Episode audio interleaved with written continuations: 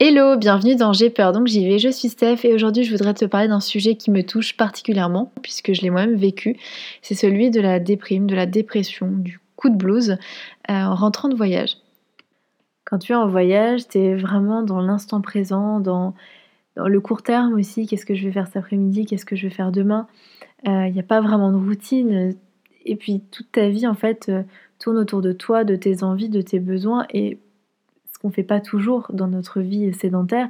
On s'écoute vraiment, on a vraiment, on prend le temps de, de s'écouter, de se découvrir, de se dépasser aussi. Parfois, on fait plein de rencontres, on s'enrichit du coup ben, à travers tout ce qu'on découvre, à travers ces rencontres aussi. Et puis quand tu rentres, bah, c'est la déprime. Tu as beaucoup changé, mais en fait, tu retournes dans un monde, dans ton monde, ta vie d'avant, qui elle n'a absolument pas changé. C'est toujours euh, la même routine, les mêmes habitudes, les mêmes discussions. Et là, tu te dis, mais qu'est-ce que je fais là? Tu te dis, mais en fait, euh, c'est, en fait, ennuyeux tout ça. Ça te paraît, euh, ça te paraît fade, ça te paraît plat. C'est euh, le travail, c'est les, bah, les personnes en fait que tu as quittées et qui, elles, n'ont pas changé et qui te disent peut-être parfois, tu as changé, mais toi, tu trouves qu'elles n'ont pas changé. Et parfois, ça crée une espèce d'incompréhension, une espèce de fossé avec, avec tes proches. Moi, je me souviens que ce qui était le plus difficile, c'était de quand on me demandait de... Déjà, on posait toujours les mêmes questions, et ça, c'était vraiment les questions récurrentes du style c'était quoi ton pays préféré euh, Vraiment, mais toujours les mêmes questions, et qu'est-ce que ça me saoulait. En fait, je me suis rendu compte que les gens, notamment qui n'avaient pas vraiment d'expérience du voyage, forcément, c'était tellement loin, lointain pour eux, et tellement pas concret dans leur tête, tellement imagé, qu'ils ne savaient pas quoi me poser comme question, et ça les intéressait, mais au fond, c'était vraiment abstrait. Et euh, du coup, il y avait une espèce d'incompréhension. Et pire, parfois, il y avait vraiment un désintérêt. Et euh, je pense euh, à des personnes de ma famille qui, quand je suis rentrée de un an de voyage, ne m'ont même pas posé une seule question. Genre, c'était comment et c'est tout, tu vois. Et maintenant, c'est moi qui évite le sujet et je suis presque mal à l'aise d'en parler parce que j'ai peur que bah, de me la péter en fait en, en parlant de mes voyages. J'ai peur que ça intéresse pas les gens et je préfère tout simplement éviter le sujet. Et je sais aussi, et je vais le dire sans langue de bois, je sais aussi que certaines personnes sont mal à l'aise d'en parler parce que ça remet en question leur vie à eux et que du coup ils préfèrent euh, éviter le sujet tout simplement.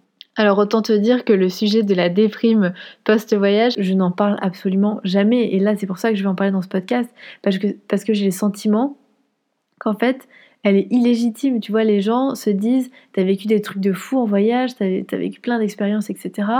Euh, maintenant, tu devrais être content d'avoir vécu ça et retourner bien gentiment dans ta vie d'avant.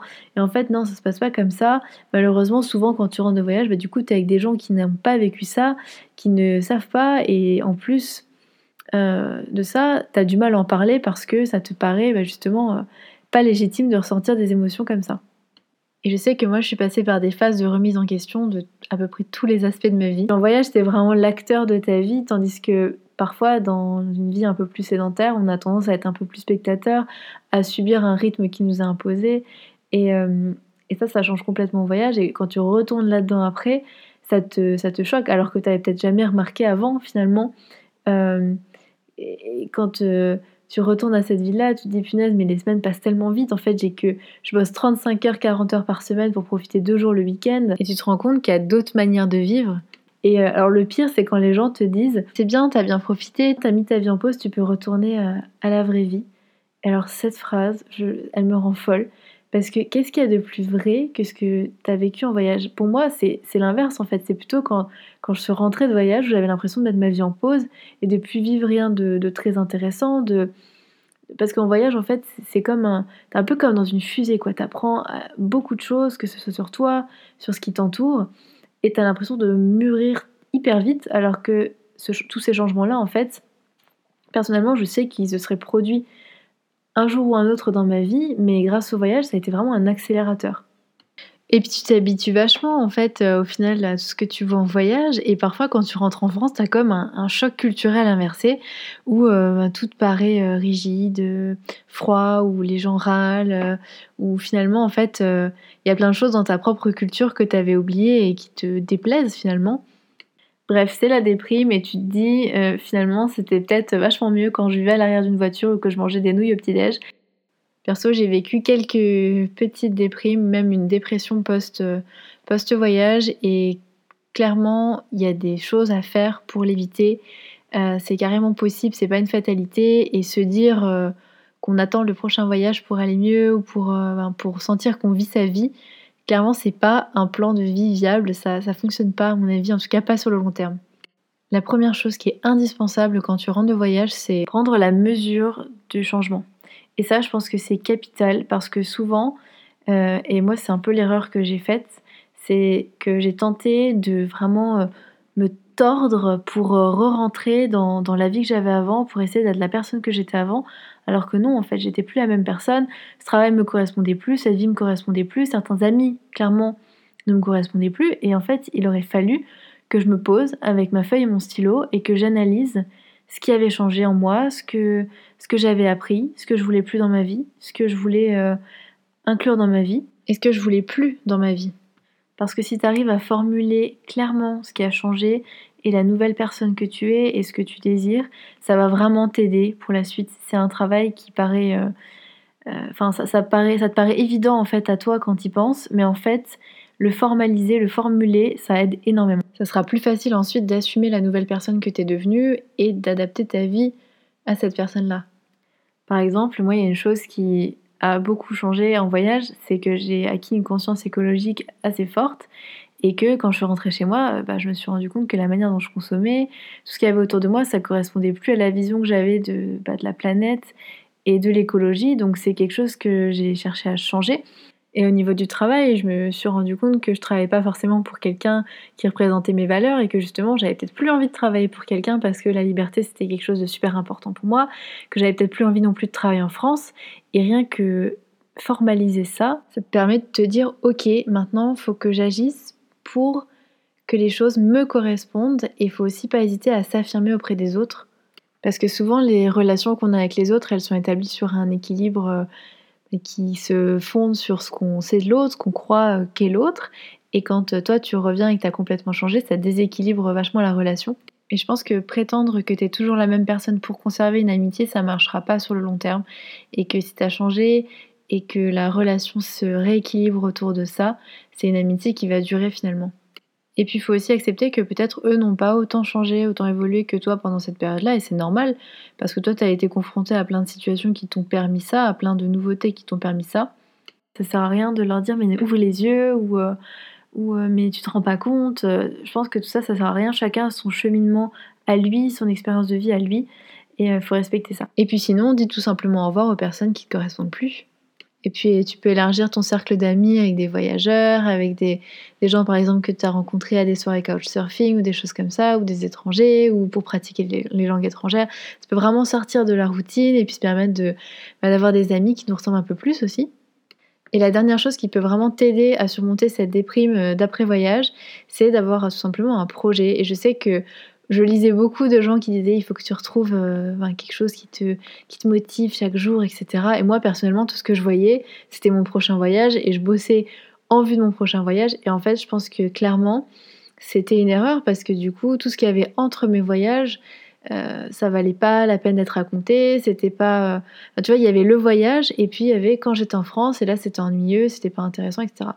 Mais à partir du moment où tu arrives à, à tirer cet élan que tu as dans le voyage, dans ta vie, hors voyage où tu arrives euh, à continuer à avoir plein de petits challenges, à avoir des, défis, des projets, des choses qui t'animent, des apprentissages aussi, parce que je trouve que c'est ce qui, moi personnellement, me manquait beaucoup dans ma vie euh, sédentaire. En fait, c'était le challenge et l'apprentissage. Et une fois que j'ai réussi à retrouver ça dans ma vie, ça m'a vraiment énormément aidé. Et en fait, j'associais, pour moi, chaque retour en France, en fait, je l'associais avec une routine, avec la grisaille, avec plein de choses qui en fait étaient la vie que je m'étais créée avant en fonction de ce que je connaissais et de ce que je, des limites en fait de, ce que je pensais possible. Mais ça, c'est que ce qu'on croit possible. Tu peux vraiment te créer une vie sédentaire faite aussi de challenges, de découvertes, d'apprentissage, c'est aussi possible. Mais ça demande à vraiment complètement la revisiter, la changer, la transformer et de prendre la mesure des changements qui sont nécessaires dans ta vie en fait. Parce que clairement, si ta vie elle te plaît plus, eh ben change-la. Vraiment, moi, je, je pense que j'aurais juste voulu que quelqu'un me secoue à ce moment-là et me dise passe à l'action, fais quelque chose, fais n'importe quoi. Euh, mais tu peux changer les choses, c'est pas une fatalité et c'est pas la vie ici le problème en fait, c'est la manière dont tu l'aperçois. Et souvent, on la prend comme justification au fait qu'on passe pas à l'action et au fait qu'on soit dans l'immobilisme. Et on pense que c'est plus facile quand on est loin de tout ça et quand on peut vraiment être nous-mêmes. Et vraiment, je sais à quel point le retour de voyage peut être difficile, je sais à quel point il peut être violent, déstabilisant. Mais en fait, je pense que c'est un moment clé et c'est vraiment un moment où tout est possible et justement, on peut passer à l'action, agir et se créer la vie dont on rêve vraiment, qui correspond à la personne que tu es devenue, qui, qui vraiment te correspond à toi, peu importe si, si la société dans laquelle on vit te correspond plus, si, si tu t'entends plus avec tes amis, s'il y a plein de choses qui ont changé et que tu veux plus de cette vie-là, c'est vraiment le moment et tu as de la chance en fait d'avoir vécu ce voyage pour réaliser ça assez tôt et pour pouvoir, euh, pour pouvoir agir maintenant en fait et gagner tout ce temps-là, c'est génial. Je crois qu'un des buts de la vie, c'est peut-être aussi de découvrir la personne qu'on est vraiment et la laisser émerger. Et si le voyage t'a aidé à avancer là-dessus, c'est magnifique en fait. Et j'imagine que parfois c'est des gros changements de vie, c'est des choses qui vont complètement bouleverser ta vie, mais si tu en as envie, fonce. Et clairement, je sais que c'est difficile, je sais que ça demande beaucoup d'efforts, mais juste pense à la plus petite chose, plus petit pas que tu puisses faire pour aller dans cette direction-là. Et par exemple, j'ai une copine qui me donnait cet exemple de quand elle veut aller courir, qu'elle n'a pas la foi, qu'elle n'a pas la motivation, première chose qu'elle fait, c'est juste mettre ses chaussures. Et en fait, c'est le premier pas. Puis ensuite, elle met sa veste. Et puis ensuite, ça y est, en fait, elle va courir. Et on peut aussi faire pareil quand on est face à un gros projet ou à un changement de vie. C'est juste faire la plus petite chose qu'on puisse faire parce que c'est déjà un début. Et tu sais, on dit que ce qui consomme le plus dans un avion, c'est le décollage. Et pour continuer sur cette métaphore de l'avion, j'ai envie de te dire que dans un voyage, il n'y a pas que le décollage qui compte, mais il y a aussi l'atterrissage. Et clairement, si tu vis cet épisode de déprime, ce coup de blues, Prends vraiment soin de toi et j'espère que, cet épisode t'aura servi. Si tu veux des, des posts pour te motiver, pour passer à l'action, il y a une catégorie sur mon blog, sur mon site internet stephbluelips.com. Euh, le lien sera dans la description et il y a plein d'articles pour passer à l'action, pour se motiver, etc. J'espère que ce podcast t'aura plu. En tout cas, si tu penses qu'il peut être utile à quelqu'un d'autre, n'hésite pas à lui partager. Moi, je te souhaite une bonne journée et je te dis à bientôt. Ciao